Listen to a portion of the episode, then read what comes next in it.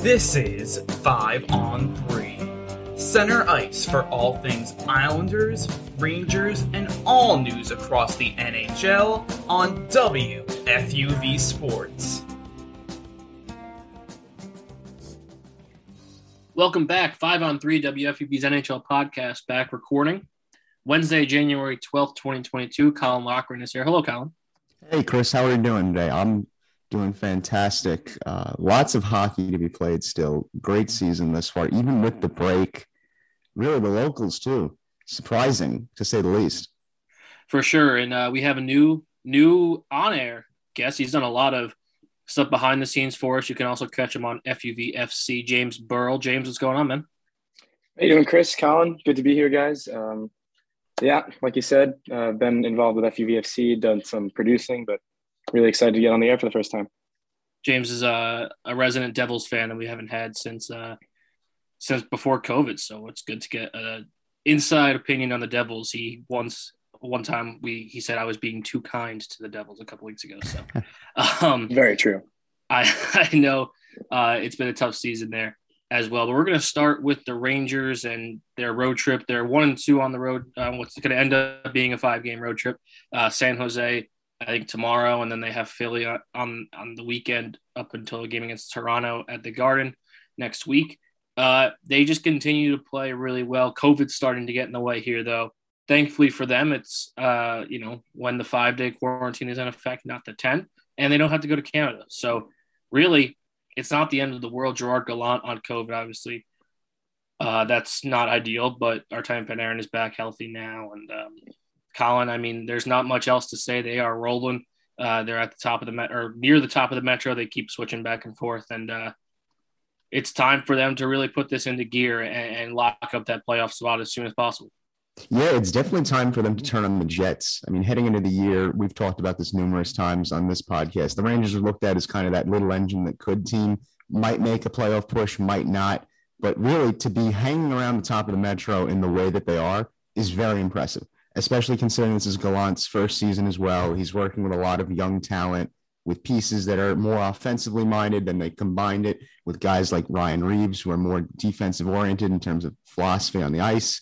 And, you know, right now, I'm looking at that game against LA last time out. You lose 3-1. They were outshot badly in that one, 39-23. And yet I'm not very concerned about that, because the trip as a whole and really how they've been playing as a whole has been really good.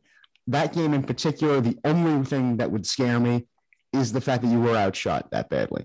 But LA, they're top of the league in terms of shots on goal. So, again, if you're looking at the numbers, I still like where the Rangers are. And truth be told, you would have liked them to have a better game than they did against Vegas. That was kind of a clunker, but I got to say, Georgiev played a great game against Los Angeles, all things considered. Much better than the effort he gave against Vegas earlier in this trip. And really, I know this is not in regards to the trip itself. This happened before they went on the road. But Mika Zibanejad's hat trick at the Garden really, I think, got something going for him. He's starting to click on offense, which is really important for them, because if you're going to compete in the Metro, if you're going to compete come playoff time against teams like Tampa, teams like Florida that are really going to give you a hard time, Mika's going to have to be a key piece for them, especially now that they finally have that rhythm going with Kako, Zibanejad, and Kreider on that line. He's going to be important, and I really like what I've seen about the Rangers so far. I know this is a lot of information, a lot of bloviation right now, a lot of over-the-top reactions, considering we have not even reached February, March. But overall, you got to like what you've seen. And once they get Igor back off of COVID protocols, they're going to be even better. Yeah, I think, like, when I think of the Rangers, I think of that top six and just how dynamic they can be. I mean, you watch the way they play. They're not just a really sound and organization-based hockey team. They really move the puck so well. They play a really fun brand of hockey. You know, you got guys like Chris Kreider scoring goals the way that they are. You really can amplify the skills of each of these guys. We talked about Panarin coming back, Zibanejad with that hat trick. You know, the missing Igor is tough, but Georgiev has played well. I know they lost against the Kings and the Knights, but they still look like a good team. Georgiev still looks strong in net. They haven't really had to rely on former Devils legend Keith Kincaid yet so far. But once Igor comes back, I really think that the Rangers are going to start to really separate themselves from the teams in the bottom half of the Metropolitan Division, because we've started to see that in the last month or so, that those top four teams in the Metro, the Penguins, Caps, Canes, and Rangers, really starting to, pull themselves away from the Flyers and the Blue Jackets and the Devils and Islanders. So, this is a team that really looks like they could do some damage in the playoffs, but it's coming to that crunch time now where we're about halfway through the season, and they really are going to have to start saying, we are going to be the new Lightning and Florida and Carolina of this Eastern Conference, because they really do have that type of talent. I know you guys talked about it last week, talked about the defensive core. The top four defensemen they have been proven, sometimes shaky, but like guys like Truba and obviously Adam Fox, DeAndre Miller even at times has looked really, really good, especially in transition and offensively. So I think that this is a force to be reckoned with. For sure. And I think that something the Rangers, and we've talked about it at length, have an advantage such over Eastern Conference team is the goaltending. And we talked about Georgiev and how he had to pick up his game, and he has, and you guys mentioned that. But when you look at the other teams, playoff teams right now, both Bobrovsky and Knight have been bad for Florida this year. Bobrovsky had that great start. He's been sub-900 since like the first 10 games of the season. Vasilevsky went out with COVID, and Tampa gave up 9 goals in a game. All 3 of their goalies have been terrible. Jack Campbell, mostly unproven. Freddie Anderson, we've seen, is not a good playoff goaltender. Maybe that will change when he takes off the Maple Leaf jersey. Samsonov and Vanacek, I think, still have a lot to prove. Tristan Jarry stunk last year in the playoffs, and, is he really a Vezina candidate? And we're going to talk about Boston's goaltending situation and the revolving door there. They have the best goaltending situation in the Eastern Conference playoffs right now, and I don't think it's particularly close. And Georgiev playing the way he has – takes them out of the goaltender market, which is probably good because a lot of teams need one, and sets them up for great success. And I think you also have to look at how that great goaltending kind of gives that confidence to the defense, right? Like when the late I don't want to, sound like a salty Islanders fan who hates Henrik Lundqvist, although in a lot of ways I am. In the late Hank years, he was not what he was during the cup run. I think that's just a fact. And I think the defense kind of faltered because of that. They felt like they had to keep shots off of him or whatnot. Now, they gave up 60 shots a game. They still have a chance to win because this guy is that good. Igor and Georgiev has been perfectly fine as well. So I think that is definitely a huge asset for them moving forward. And if they can keep scoring at this rate, then they are a force to be reckoned with for sure. As I mentioned, their game tomorrow is against the San Jose Sharks. Speaking of the San Jose Sharks, Evander Kane, as we've talked about many times in this podcast, is in controversy once again. He went down to the AHL, to the San Jose Barracuda of the AHL, and when he was there, he tested positive for COVID-19, went into protocols, and he left the country, went up to his home of Vancouver while he was in COVID-19 protocols, which is obviously against those rules. And because of that, San Jose then had a reason to void his contract, which they did, and he's now a free agent. There's been what's the word I'm looking for? Grievance filed on his behalf by the NHLPA to get the money back, but he's not going to play for the Sharks ever again. We knew that. Now he's a free agent. The question isn't whether or not he will be, because I know he probably shouldn't. We all know he will. The question is where, Colin, and there's a guy wearing number 97 that needs a winger pretty badly. Yeah, I think Edmonton's the obvious fill-in-the-blank answer in terms of where Evander Kane's headed, if not for the mere fact that he would add, as you said, a winger with a physical presence that right now they kind of need. I watched Edmonton recently. They don't look like Edmonton of last year, where – they had things going right. Things were clicking on a certain level. This year, not the same story. You have Draisaitl, McDavid had to go into COVID protocol. We know that. But in terms of playing as a physical unit, they don't have it. They're going to need an element of that. And I don't want to see Evander Kane play in the NHL again, quite frankly. I think he's the clown. But I think he's the answer here in terms of adding that presence. Whether or not he sticks around long enough or keeps his nose clean long enough to actually contribute is a whole nother story. But when I look at the teams that could potentially add him, I think Edmonton's the obvious answer. Yeah, and it comes as no mystery that Ken Holland, the GM of the Edmonton Oilers, kind of spoke highly about Evander Kane when he was asked about it yesterday. He said he believes in second chances. And, you know, he talked about he's a guy who, yeah, makes some mistakes in his life. I mean, he made some pretty big mistakes, pretty serious mistakes. And, yeah, you're absolutely right. He's a guy who could fill in the void of that physical top six caliber forward that the Edmonton Oilers have not had for as long as I've been a hockey fan. And, yeah, you're totally right. I feel like I was watching the Oilers of between 2006, 2015 in the last few weeks. Definitely not a team that has two of probably the two best players in the league. At least that's not how they're playing. And they're guys that are going to need help. McDavid out with COVID at the moment. Evander Kane seems like a risky solution to that problem, but he could be a cheap one if no one else is willing to sign him. They'd probably have to free some cap space for, you know, the type of player that he is. But, I mean, it would be an experiment, really.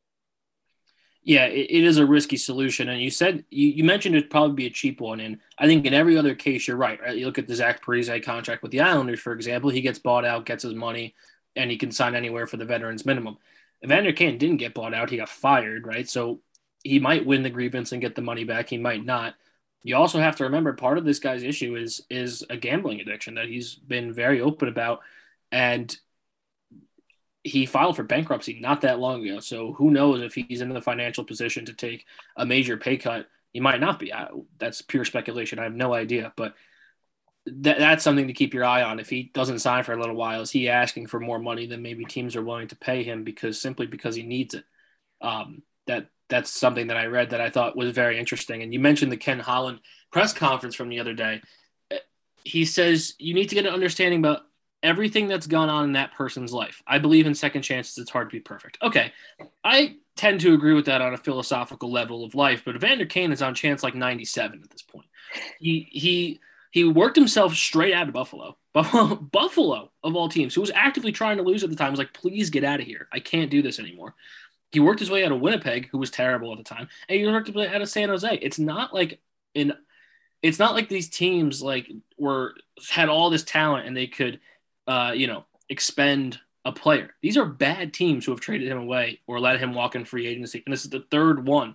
I don't see a way that a team can justify this to their fan base. Personally, I mean, if the Islanders signed him, I'd be pretty upset about it, honestly. And I don't think that there's any chance that they will, but I don't see him as a great addition to a locker room right now. And I think that, especially in this sport, but in all sports, we tend to overhype what exactly that means. Like the Duncan Keith signing, we kind of made fun of that over the summer, made fun of that over the summer. Like, oh, adding cup rings to the locker room. He's 40,000 years old. It's not actually doing anything. This, I happen to think, does have an impact. And in that same locker room, I don't think it would be a positive one. From a personality standpoint, I really don't like adding him to that Oilers locker room, especially because it's not like the guy has been a winner in the past. If anything, this guy has a loser mentality because, as you said, Chris, he's been kicked out every place he went to, or he left there because of his own mistakes. So I don't know if this is going to help Edmonton from a philosophical standpoint, as we've been talking about. I know we're, kind of dancing around it. This guy's just a problem everywhere he goes. I don't know if there's anything nice to say other than he adds a physical presence, which I don't know if they were maybe a little bit more patient, which I know nobody likes patience because I know it's going to take an extra year or two to maybe get that physical presence to help your club win, especially when you have McDavid and Draisaitl and probably the prime of their careers. It's just a really rough situation because I know where Edmonton's coming from. You're 2-9-2 in your last 13 games. You're trending towards the bottom of the Pacific. You were thought to be at least a team that could compete in the West this season. It's just a really tough thing for them because everyone in the room knows where they're coming from, but everyone also knows Evander Kane's probably not that solution.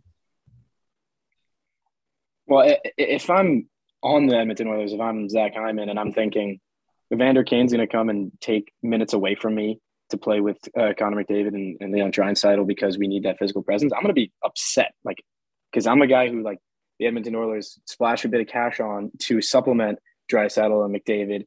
So I just don't see how it would gel well with other players. I understand why a guy like Ken Holland thinks this is a worthy investment. But according to Kevin Weeks, he just tweeted out earlier this morning that it's coming down to two final clubs. He didn't say who, but there's going to be a decision this afternoon, it looks like, which I think that's really exciting. In just terms of who's going to, you know, bite the bullet and sign Evander Kane just because it's too tempting of a free agent to let go. I'm sure one of those teams is the Oilers. I don't know who the other team's going to be. I mean, should be fun to watch what happens at least. Yeah, certainly. And my money says he's on the Oilers by the end of the week, but I don't know. I'm just going off the Kevin Weeks reports too. We kind of mentioned it, so we could skip over it now, but Edmonton has been so bad. They've won 3 games since December 1st. They got off to such a hot start. They were the top team in the league. I have a RAM piece where I was like, wow, look at Edmonton. Connor McDavid's on pace for 200 points, and they're leading the Pacific Division, and it's been a full-blown collapse. They had a bunch of games postponed now, so they're able to get healthy, and they have a game this weekend against Ottawa, but just we'll swing it around one more time just to talk about just we've all seen them play. They played against all 3 of our teams recently. Or did they play against the Bruins? Yes, right? Yeah, a while ago, but and they played against the Rangers as well. In that Islanders game, they just looked dead. They just looked like a bad hockey team. And you mentioned, James, how they look like the pre-Taylor Hall draft pick Oilers, like, kinda, but like they had 29 and 97, so they weren't. You still had to like hold your breath for a little bit in overtime, especially for our 2 teams. But man, it's just I was so excited about this team, and obviously Anaheim's been really exciting. But in that Pacific Division, but I was so excited about this Edmonton team, and they have just disappointed on every single level. I think it's funny when we did preseason predictions. I remember specifically, I had said, don't overthink this one. Edmonton will be fine. You have McDavid, you have Draisaitl. Now that's looking like a bit of a bad take in retrospect. But, yeah, this team just looks uninspired on the ice. And I think maybe it's a coaching thing, too. They might need to move on from Tippett at this point. I don't think he's necessarily helping. And then in terms of goaltenders, yeah, I mean, Koskinen's been okay. Skinner's been okay, but would they consider an upgrade? I don't know if that's something that necessarily helps them or hurts them, but it's something to look into. Really, if you're Edmonton, your goal should be not to waste McDavid and Draisaitl at this point. Like, make the prime of their career worth something, and you might have to move to a new goaltender to do that or a new coach to do that. I don't think Evander Kane's the solution. I think you need to get more physical as the years go on, but some way, somehow, you got to make these guys compete for a cup at some point in the relative future. And when I say compete for a cup, I mean a Stanley Cup appearance, or at least get to the Western Conference Finals, something like that. Yeah, I mean, this team has been a disaster in the last month or so. I think they lost 9 games of their last 13, 9 in regulation and 2 in OT against the powerhouses of the Metropolitan Division, the New Jersey Devils and New York Islanders. But it's kind of been the same old issues for the Oilers. If you just look at past 5-6 years, even before the McDavid days when it was, you know, Taylor Hall and Ryan Nugent-Hopkins. Yeah, injuries have been a bit of an issue this year. COVID obviously has been an issue. That goes for just about every team. It's been their lack of support for their superstars and their defense, and in many cases lately goaltending. I mean, I watched both those games against the Islanders and Devils. I don't know who was in goal against the Islanders. I know it was Mike Smith against the Devils. He looked dreadful. It was Koskinen against the Islanders. It was Koskinen. Like, and you got 2, and Mike Smith, love him, great career. But like at this point, is he still an NHL starter? I mean, I don't think so. Koskinen has never looked like that to me. I mean, you got a goalie wearing number 19. Like, what is that? It's just a joke. It just never looked that convincing, other than their superstars, and that's going to continue to be an issue. We'll see how they do with, you know, injured players coming back and COVID positive players coming back, but they've got to whip up into shape. For sure. And I think, you know, obviously Grubauer has been pretty bad for Seattle. I'm just trying to think back to last year. They could have traded for Kemper, but that was a first round pick. you know, you're thinking, like, what could they have done last year that would have made them last summer that would have put them in such a better position than they are in now? I don't really know off the top of my head, but not putting Mike Smith at, 49 years old in the goal is a good start to that. A little Mikko Koskinen trivia for you. His first ever NHL game was that Islanders-Penguins game at the Coliseum with the 350 penalty minutes. I don't know if you guys remember that one from 2011. That was his first ever NHL game. They put in, like, their 97th goalie from Bridgeport in the net so that DiPietro didn't get hurt again. And that was his first NHL game. He obviously never played again for the Islanders, and good thing they moved on from him, because I ended in Ilya Sorokin, and he's pretty good, so. There you go. There's a little Mikko Koskinen butterfly effect, if you were curious. Off of that tangent, and speaking of goaltenders, the Bruins' goaltending situation has been a talking point all year, and we talked about it at length in our Eastern Conference preview episode because I was perplexed. Tuukka was out on the free agent market with no deal. It looked like he might retire. He was clearly hurt after the Islander series. I don't think that you could dispute that. I can't even dispute that. I would love to say, yeah, the Islanders beat a full-fledged Boston team. They didn't. They beat like half of Tuukka Rask. And he didn't re-sign with the Bruins in the offseason. They had Jeremy Swayman, who was fantastic. They traded Dan Vladar, who's been very good in Calgary. Fine. But then you needed a second goaltender. You couldn't just put your weight all on Swayman for the first half of the season, assuming Tuukka was going to come back. And instead of signing somebody to a one-year contract or a cheap two-year contract, they signed Linus Ullmark to a four-year, $5 million contract. Now Tuukka's back. Swayman, who's the future goaltender of the Bruins, I don't think there's any question about that in my eyes, is now in Providence. Tuukka's with the Bruins. He might play tonight against Montreal. No, he's going to back up tonight against Montreal, right? I think was intended to start. Intended to start tonight? Okay, so he's going to start tonight against Montreal. It doesn't make a lot of sense to me. You have a $5 million goalie on the bench or a Hall of Famer on the bench, one of the two, and with your future goalie in Providence. Ullmark's untradeable because he's just okay and overpaid. I know that you're nostalgic for Tuukka, so I'll let you do that first, Colin. But I also have a lot of questions about how this offseason was handled. But speak your soliloquy on your Hall of Fame goaltender, please. First and foremost, I have nightmares about that series against the Islanders last spring, specifically with the fact that Tuukka Rask was clearly playing through an injury, but I digress. It is great that they got him back, and I think the timing could not have been better to get him back. They've net 28 goals over the last six games. Earlier in the year, I looked at this Bruins team, and you're right, the goaltending situation was just it kind of made you scratch your head on multiple levels, especially with the Ullmark deal, which I didn't understand, especially because we had seen what Swayman could kind of do at the end of last year, and everyone collectively went, okay, we like where this kid's headed. Is he ready right now to be the guy? No. But if you give him time to grow and develop, I think the thought was he's the heir apparent. Once Tuukka hangs it up and finishes off his career, Swayman should be the guy. I think it's probably best to put Swayman in Providence right now. Let him keep growing. He has some NHL experience under his belt now, legitimate NHL experience, unlike the couple of game stint he had last year. I think what I like about this Bruins team is the fact that you're going to get Tuukka back and the fact that Ullmark is a serviceable second guy. He has not been great this year. I've liked what I've seen of Ullmark at times. I think he's really good against bad teams, and then when you have to play good teams, he struggles. The caveat to that was actually the other night. He played very well against Washington. Very well. 27 of 30, saved 27 pucks. That's pretty good in my opinion, especially against a Washington team that has been really good this year. My question really would be, what is Tuukka going to look like coming back from the torn labrum? That's a pretty severe injury.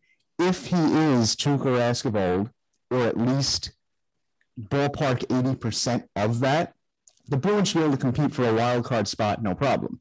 Was that necessarily what I thought their ceiling was heading into the season? No. I didn't think they were going to have to compete for a wild card. I thought they'd get one of those top spots, but this is where we're at right now. Especially last year, you lose Krejci coming into this year. And really, Pastrnak has not been what I thought he was going to be this year, especially the second year with Taylor Hall. I kind of thought that would open things up for Pasta. It has not done that uniquely. But even so, They've been playing good hockey as of late. If they can keep that trend going, the Tuukka Rask rebirth here really helps them going forward. In terms of the team and a matchup, you really want to get that top wild card. I don't want to see them get that second wild card and have to play a team like Florida or New York. I don't think they would beat the Rangers in a 7-game series. Definitely not. So right now, where I'm at on Tuukka coming back is it's great timing. It's going to be an interesting situation in terms of how you choose to handle Swayman. If front office really thinks this is the year where you're going to make a push for the cup, even though I would argue it is too soon or too late, excuse me. I really thought the bubble was the year that Boston should have won the cup, especially after the disappointing Game 7 in 2019, another nightmare moment for me. But if you want to look outside the box, not that I'm a proponent of it, but maybe you do say, see what the market is for Swayman. See if you can get some help on defense, because I'm honest, I did not like the Charlie McAvoy extension too much. I know he got the, your Boston product friendly deal, but he's not Adam Fox. I'd like to see them get some more depth on defense, maybe add another piece here. And you know what? If the market for Swayman is what it might be, you might have to look into that, especially if you want to compete now. I think the opportunities to explore with Swayman are pretty endless at this point because, young goaltender, many different paths with that. When I think of the goalie situation, with Tuukka coming back, obviously the main question is, what is Tuukka Rask going to look like? And, we'll wait and see, but he is Hall of Fame goaltender, basically a shoo-in, we'll see. Hopefully, I'm not a Bruins fan. I'd love to see Tuukka Rask come back and be lights out goaltender just because it'd be a fantastic comeback story. And he's a beast. I don't know a lot of people who dislike Tuukka Rask. I'm just going to say that. Okay, well, there you go. I'm a New York fan of New England. I don't like any Boston athletes. So. Fair. Yeah, well, I got it. Thank you. I appreciate that, Colin. Well, the point is, I think of this goalie situation, and not to make everything about the Devils, but I do see a similar situation with Ullmark and Swayman as I did with Corey Schneider and Mackenzie Blackwood when Mackenzie Blackwood was first getting a chance, because what the Devils decided to do is they decided to go on in on Mackenzie Blackwood. And I don't know if you guys remember this, his first really, really good performance was a shutout against the Boston Bruins. That's just how I remember these things. Anyway, the point is they ended up eating what was a very horrible Corey Schneider contract. I'm not saying that Ullmark's contract is as bad as that was. It's not. And Blackwood was probably a bit more developed than Swayman. But because you have Tuukka Rask coming back, it's unfortunate. But I feel like this is the only thing they have to do because Ullmark is making – so much money because you're paying him that much. You got to have him on the bench at least. And this is uncharted territory for Bruins fans, I feel like, because has there ever really been, at least in recent history, uncertainty about the goaltender for the Boston Bruins? Because it's been Tuukka for such a long time, and it was Tim Thomas. That's just going back to 2010, 2009, that Boston has at least been somewhat guaranteed of having a solid presence in goal. So this is new, and they've not exactly rolled with the punches amazingly. Defense has been a bit of an issue. Consistency has been a bit of an issue, and they're right now just on the outside looking in on the playoffs. Right now, I think they're in the second wild card. They're in a shaky position, but it's going to come down to Tuukka Rask, and he is confirmed to start on Thursday, I believe, or tomorrow against Philly. So that's going to be interesting. Tomorrow. So tonight will be Ullmark, and tomorrow will be Tuukka. Okay. Yeah, I wonder how this is really all going to play out. My money would be they let Swayman fester in Providence, give him a couple shots at Boston this year. They have the Tuukka retirement night in April, and he rides off into the sunset at the end of this year. That's where my money would be. You're also paying Ullmark $5 million. Are they even going to be able to afford Bergeron next year? Is he going to retire too? I think there's so many questions around the Bruins this offseason. They did lock up Charlie McAvoy, as you mentioned, to that $9.5 million extension. But other than that, there's a lot of question marks around this team headed into next year. But they got one last shot at the cup. I think you're right, Colin. I think this is it. They certainly could have won in 2019, obviously. They had a shot in 2020. 2021, they lost to the Islanders. This is the year that they have to win it if they're going to win another one with Bergeron. And they got three teams ahead of them in their own division who are hungry for a cup, right? Tampa wants to win that third straight. Obviously, Florida and Toronto want to fight off the demons of years past. So it should be very interesting Atlantic division as well. So what we're going to do is a little New Year's kind of celebration thingy here. And we're just going to give what our awards picks are so far. Not who you think is going to win in April, but if the award was given out by us right here on a Wednesday at noon in our respective remote bunkers, who would we give it to and why? I'll even embarrass Colin and I by saying who we picked to win these awards back in August, September, because some of them are embarrassing. And maybe who you think is going to win the Stanley Cup too, because we all picked the same team back then, and I wonder if we all agree now. So I will start, because why not? And we'll start with let's start with the Hart Trophy. Let's start off with the big one. Back in September, I picked Connor McDavid.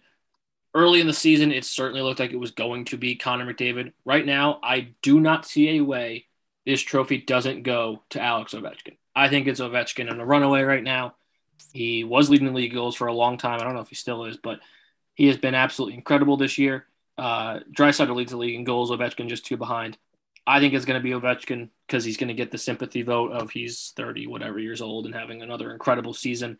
And that it will go to Washington and Connor and Alex Ovechkin. I went with Leon Draisaitl this time around. My first pick was David Pastrnak, which that was more of a hunch pick in terms of I thought he'd get more opportunities now with Hall having a second year, but I digress. Right now I see it going to Draisaitl. It's first in goal. He's tied for first in points. Assist numbers, I think, are really going to start to skyrocket as soon as McDavid starts to heat up again and comes back from COVID. Even if Edmonton struggles as a unit, I still think Draisaitl and McDavid are going to put up good numbers. That's just the type of players they are. I like Draisaitl winning. Also important, I think he has the most power play goals and the most game-winning goals so far this year. Important stats in my mind. So I see it going to Leon Draisaitl. I'm going to go with Ovechkin as well because, as you mentioned, you said power play goals. I believe even strength goals is Ovechkin is in first in that category. And the sympathy vote obviously plays a huge factor. But more importantly, I think the team vote, if so to speak, because if Edmonton is shaky the rest of the way, they're probably not going to give it to McDavid because you're saying, oh, you're supposed to be the best guy in the league and you didn't even do that well in the playoffs. Well, the Capitals are going to the playoffs and they're maybe they lose in the first round, but they're definitely going to get a high seed in the Metropolitan Division, whether that be first, second, or third. The point is, I think Ovechkin has, if he continues on this pace for the rest of the way, I don't see how they don't give it to him. Agreed. Back in the beginning of the season, I gave the Vezina to Connor Hellebuck, and now I'm giving it to Igor. I think he's been the best goalie in the league for the first half of the season. I don't think there's any question about that. And he's just been simply incredible. I think Freddie Anderson has a good stake at that claim as well. But I'm going Igor. I'm going Igor as well. Initially, I had given the Vezina to Andre Vasilevsky for reasons being coming off the cup run. I felt his regular season would be just as good. Apparently, that is not going to happen. He might still have a great playoff run, but right now, it's Igor Shesterkin, man. .936 save percentage. 75% of his starts are considered quality starts. Really, I think Igor has scared Georgiev into playing better hockey in net because when he was given the chance, Georgiev stepped up because he knew this might be my last shot to save my spot on this roster, given how good Igor has been. There were stretches earlier in the year when Igor was legitimately carrying a Rangers team that was struggling offensively and on the forecheck. Right now, Igor is my Vezina winner. I'll play a little devil's advocate here. I think Igor is got to be the front runner. Igor, Anderson, and maybe Markstrom are all in that category. I'm gonna say the guy that I think Chris, you mentioned him earlier as unproven, and he definitely is. But Jack Campbell has been, I think, really, really good. I think he leads the league in save percentage, .935. Great numbers. Goal against average, not fantastic, .202. Still not bad by any stretch of the word at all.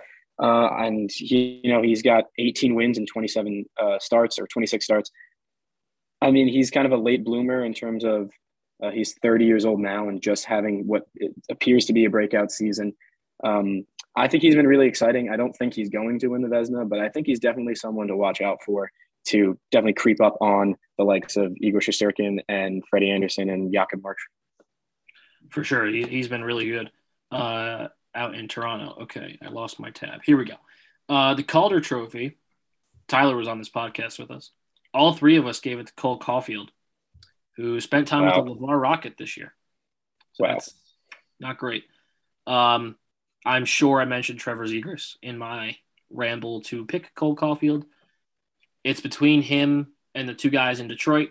I think I'm sure later in the season, when it comes to actual Hart trophies, we'll talk about how Draisaitl and McDavid kind of cancel each other out almost because they're on the same team. I think Raymond decided to do that too. And Zegras is my Calder Trophy guy because he's freaking incredible. Yeah, Zegras is incredible. He has a lot of flash. I remember I had given this to Caulfield as we were talking about, which I now feel silly for. But at this point in the season, I got to give it to Lucas Raymond. Most points of any rookie. I really like what he's doing for them in Detroit. I think Zegras has more flash. I think he's probably the sexier pick, but I think Raymond is the pick for a hockey traditionalist. I also am going to go with Lucas Raymond. He leads rookies in points. He's been just absolutely phenomenal. And the Red Wings have kind of been not dreadful this year. So that's a lot contributed to him and Moritz Seider, the other guy, the other Detroit rookie. Got to give a shout out to Dawson Mercer, though, because he might be in the final voting. Not that he's going to win it, but, it's good to have some Devils involved once in a while. Was Ty Smith a finalist last year? I don't believe so. He should not have been either. He has not lived up to the expectations, in my opinion. Yeah, for sure. And the funny thing about Detroit is they have the two rookies that we obviously know about. And remember, in the offseason, Carolina traded Nedeljkovic to Detroit. Because it was the 56-game season and because he's a goalie and doesn't play every game, Nedeljkovic didn't reach the minimum to be considered a second-year player this year. He's still technically a rookie. So he was a finalist for the Calder last year, can win it again this year, and has been very good. I don't think they're going to vote for him just because he kind of got a shot last year. But technically, by the rule book, he is a rookie and could win the Calder Trophy, which I think is very funny. Detroit also hiring Nick Lidstrom to be part of their front office the other day, which – if you're Mo Seider, he's German, Lidstrom's Swedish, not the same country, but European defenseman, one of the best of all time defenseman, period, Nick Lidstrom. And now you're Moritz Seider at 21 years old, and you get to pick his brain for the rest of your career. That's pretty cool. Speaking of Nick Lidstrom, he won a whole lot of these Norris trophies. The odds-on favorite at the beginning of the year was Cale Makar. That's who the smart person on this podcast picked. Me, the idiot, pick Charlie McAvoy. I don't know why. McAvoy's been really good, but there's no way Makar doesn't win it as long as he stays healthy, which he has not. So that's the big caveat. But Kale in a runaway after that sick goal last night, and the Spinorama one, which we haven't talked about. Holy smokes! Yeah, he is filthy. I'm going to play devil's advocate with this. Oh no! Only because I think this is somebody that could win it potentially. Mm-hmm. I still think Makar is the odds-on favorite. I believe I picked him in that initial show. So I'm going to stick with Makar. But a guy that's creeping up in my mind just because of what he's being asked to do is Victor Hedman. I think Hedman's probably one of the most underrated defensemen in that the Lightning are stacked. We know they're stacked. They have so many guys that can flat out play great hockey. But I think his name gets lost in the shuffle in terms of great defensemen in the NHL only because of the fact that the team is so stacked. Like we talk about Fox, talk about Makar. Guys like that. Even Charlie McAvoy gets more love than Victor Hedman sometimes. That's a little troublesome to me. I think Hedman has some pretty good numbers here. 31 assists, 38 points overall. Higher plus minus than Fox this year. However you want to read into plus minus as a stat is a conversation for another day. But I really think Hedman's a guy that could win it, but I still think Makar is likely. Yeah, I was hoping both you guys wouldn't say Makar because that's who I was going to say, but I'll shake it up a little bit. I'll say Aaron Ekblad. I do think Makar is the odds-on favorite should he stay healthy, but Aaron Ekblad has been really, really good as well. He's a guy who's been around top 10 defensemen since his introduction to the league, and the Florida Panthers have really, really turned things around for the franchise. They've been really, really good in the lately. They look scary good at times and sometimes not so great, but lately they've looked scary good. And I think Aaron Ekblad has been probably the biggest piece in anchoring that defense in front of not the Sergei Bobrovsky of old, but also Spencer Knight. You know, they've been an interesting case, and Aaron Ekblad has been the biggest piece that I can look to for consistency for that team. And he is just absolutely electric. Yeah, he's such an underrated first overall pick, I think. He was one of the ones like around between McKinnon and McDavid, I think. And you think of those drafts like, oh, they went Tavares, Kane, McDavid, McKinnon, Matthews. And Ekblad's been a number one defenseman for the team that drafted him since the day he got there. And those, I mean, ask the Islanders and the Rangers. Those are hard to find. And they both of those teams seem to have gotten theirs now, but you know, the Devils had to go out and pay $9 million for theirs, but he's been a heck of a player for them for a long time. The last one was Adams. I picked Jared Bednar, Tyler picked Gerard Gallant, and Colin picked Barry Trotz. I think yours is probably out of the running now, Colin, unfortunately. Absolutely. I could see Gallant for sure. I would pick right now. I think they might give it to the new guy. Oh God, the hell's his name? Brunette, Andrew Brunette. Maybe, but overall, right now, I see it as Dallas Eakins in Anaheim. They've been really good, and they love to give it to the surprise team. So if I had to name a Jack Adams right now, I'd go with Dallas Eakins of the Anaheim Ducks. Yeah, I would take Mike Sullivan in Pittsburgh right now. I think they're the type of club that was not expected to be as competitive as they are with the 45 points, hanging on in the Metro, very much being in the conversation to make a playoff push. Say what you will about the roster, but they started the season without Sidney Crosby. That's important in my mind. It's not like Tristan Jarry is like Igor Shesterkin or Andre Vasilevsky, and that he's a solid goaltender, but you need other things to go right to support Tristan Jarry, in my estimation. So really, I think Mike Sullivan's done a really nice job with this Pens team. Yeah, I was going to talk about Eakins a bit, but I think, Chris, you touched upon him. He, you know, definitely the surprise team has been the Anaheim Ducks, and a lot has gone right for them, and you got to contribute that to the coach, or attribute that to the coach. I'm going to talk, you know, reigning champion Rod Brind'Amour. You know, the Hurricanes, such a well-oiled team, such a fun team that you have to look at the coaching and say, this is the reason.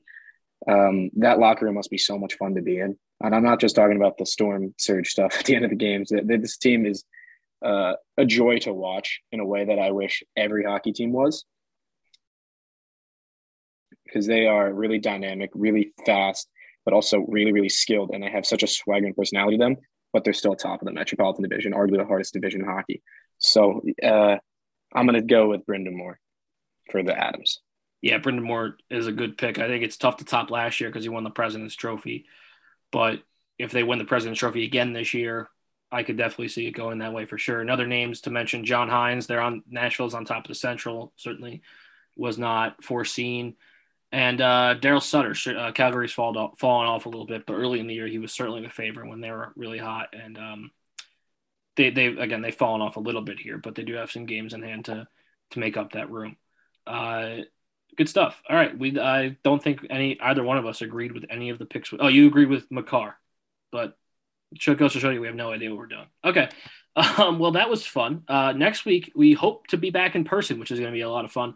I'm at tomorrow's Islanders-Devils game, assuming it happens. I'm at Saturday's Washington Islanders game, assuming it happens. And Monday's Islanders-Philly game, again, assuming it happens. Colin, do you have a beat? Oh, I guess the Rangers are on the road, so you probably don't. But when's your next assignment? My next assignment will be later this month, potentially the 28th. But until then, I know Quiggs will have me covered. All right, so Quiggs will be at the game against the Maple Leafs. Tyler will obviously be hopping in once he gets back from Philly. And we got a lot of coverage coming up. James, thanks for doing this, man. We hope to chat again soon. For Colin Rockland, James Burrell, Ralph Barbieri on the production side, I'm Chris Hennessy. We will talk to you next week.